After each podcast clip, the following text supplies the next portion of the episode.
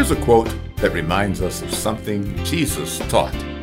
Welcome to Daily Direction, helping you discover the truth of God's Word with UMI founder and chairman, Dr. Melvin Banks. Someone said, Good deeds should be done with intention, not for attention. The quote reminds us of an important truth Jesus taught about our attitudes in doing good deeds. We find it in Matthew chapter 6. Jesus said, Watch out. Don't do your good deeds publicly to be admired by others, for you will lose the reward from your Father in heaven.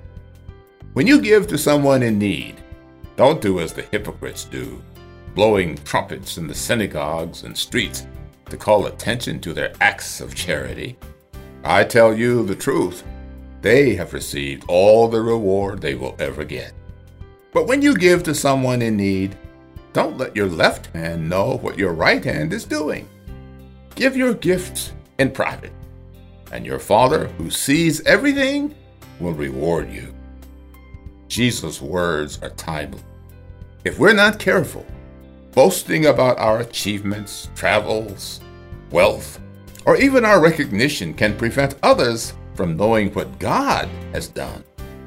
Since God is the source of all we have and achieve, we must be careful to give Him the credit for the blessings He gives us. Thank you for listening to Daily Direction.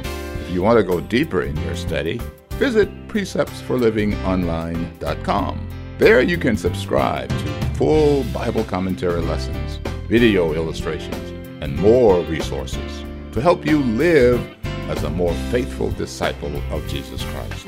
Visit preceptsforlivingonline.com and get your resources today.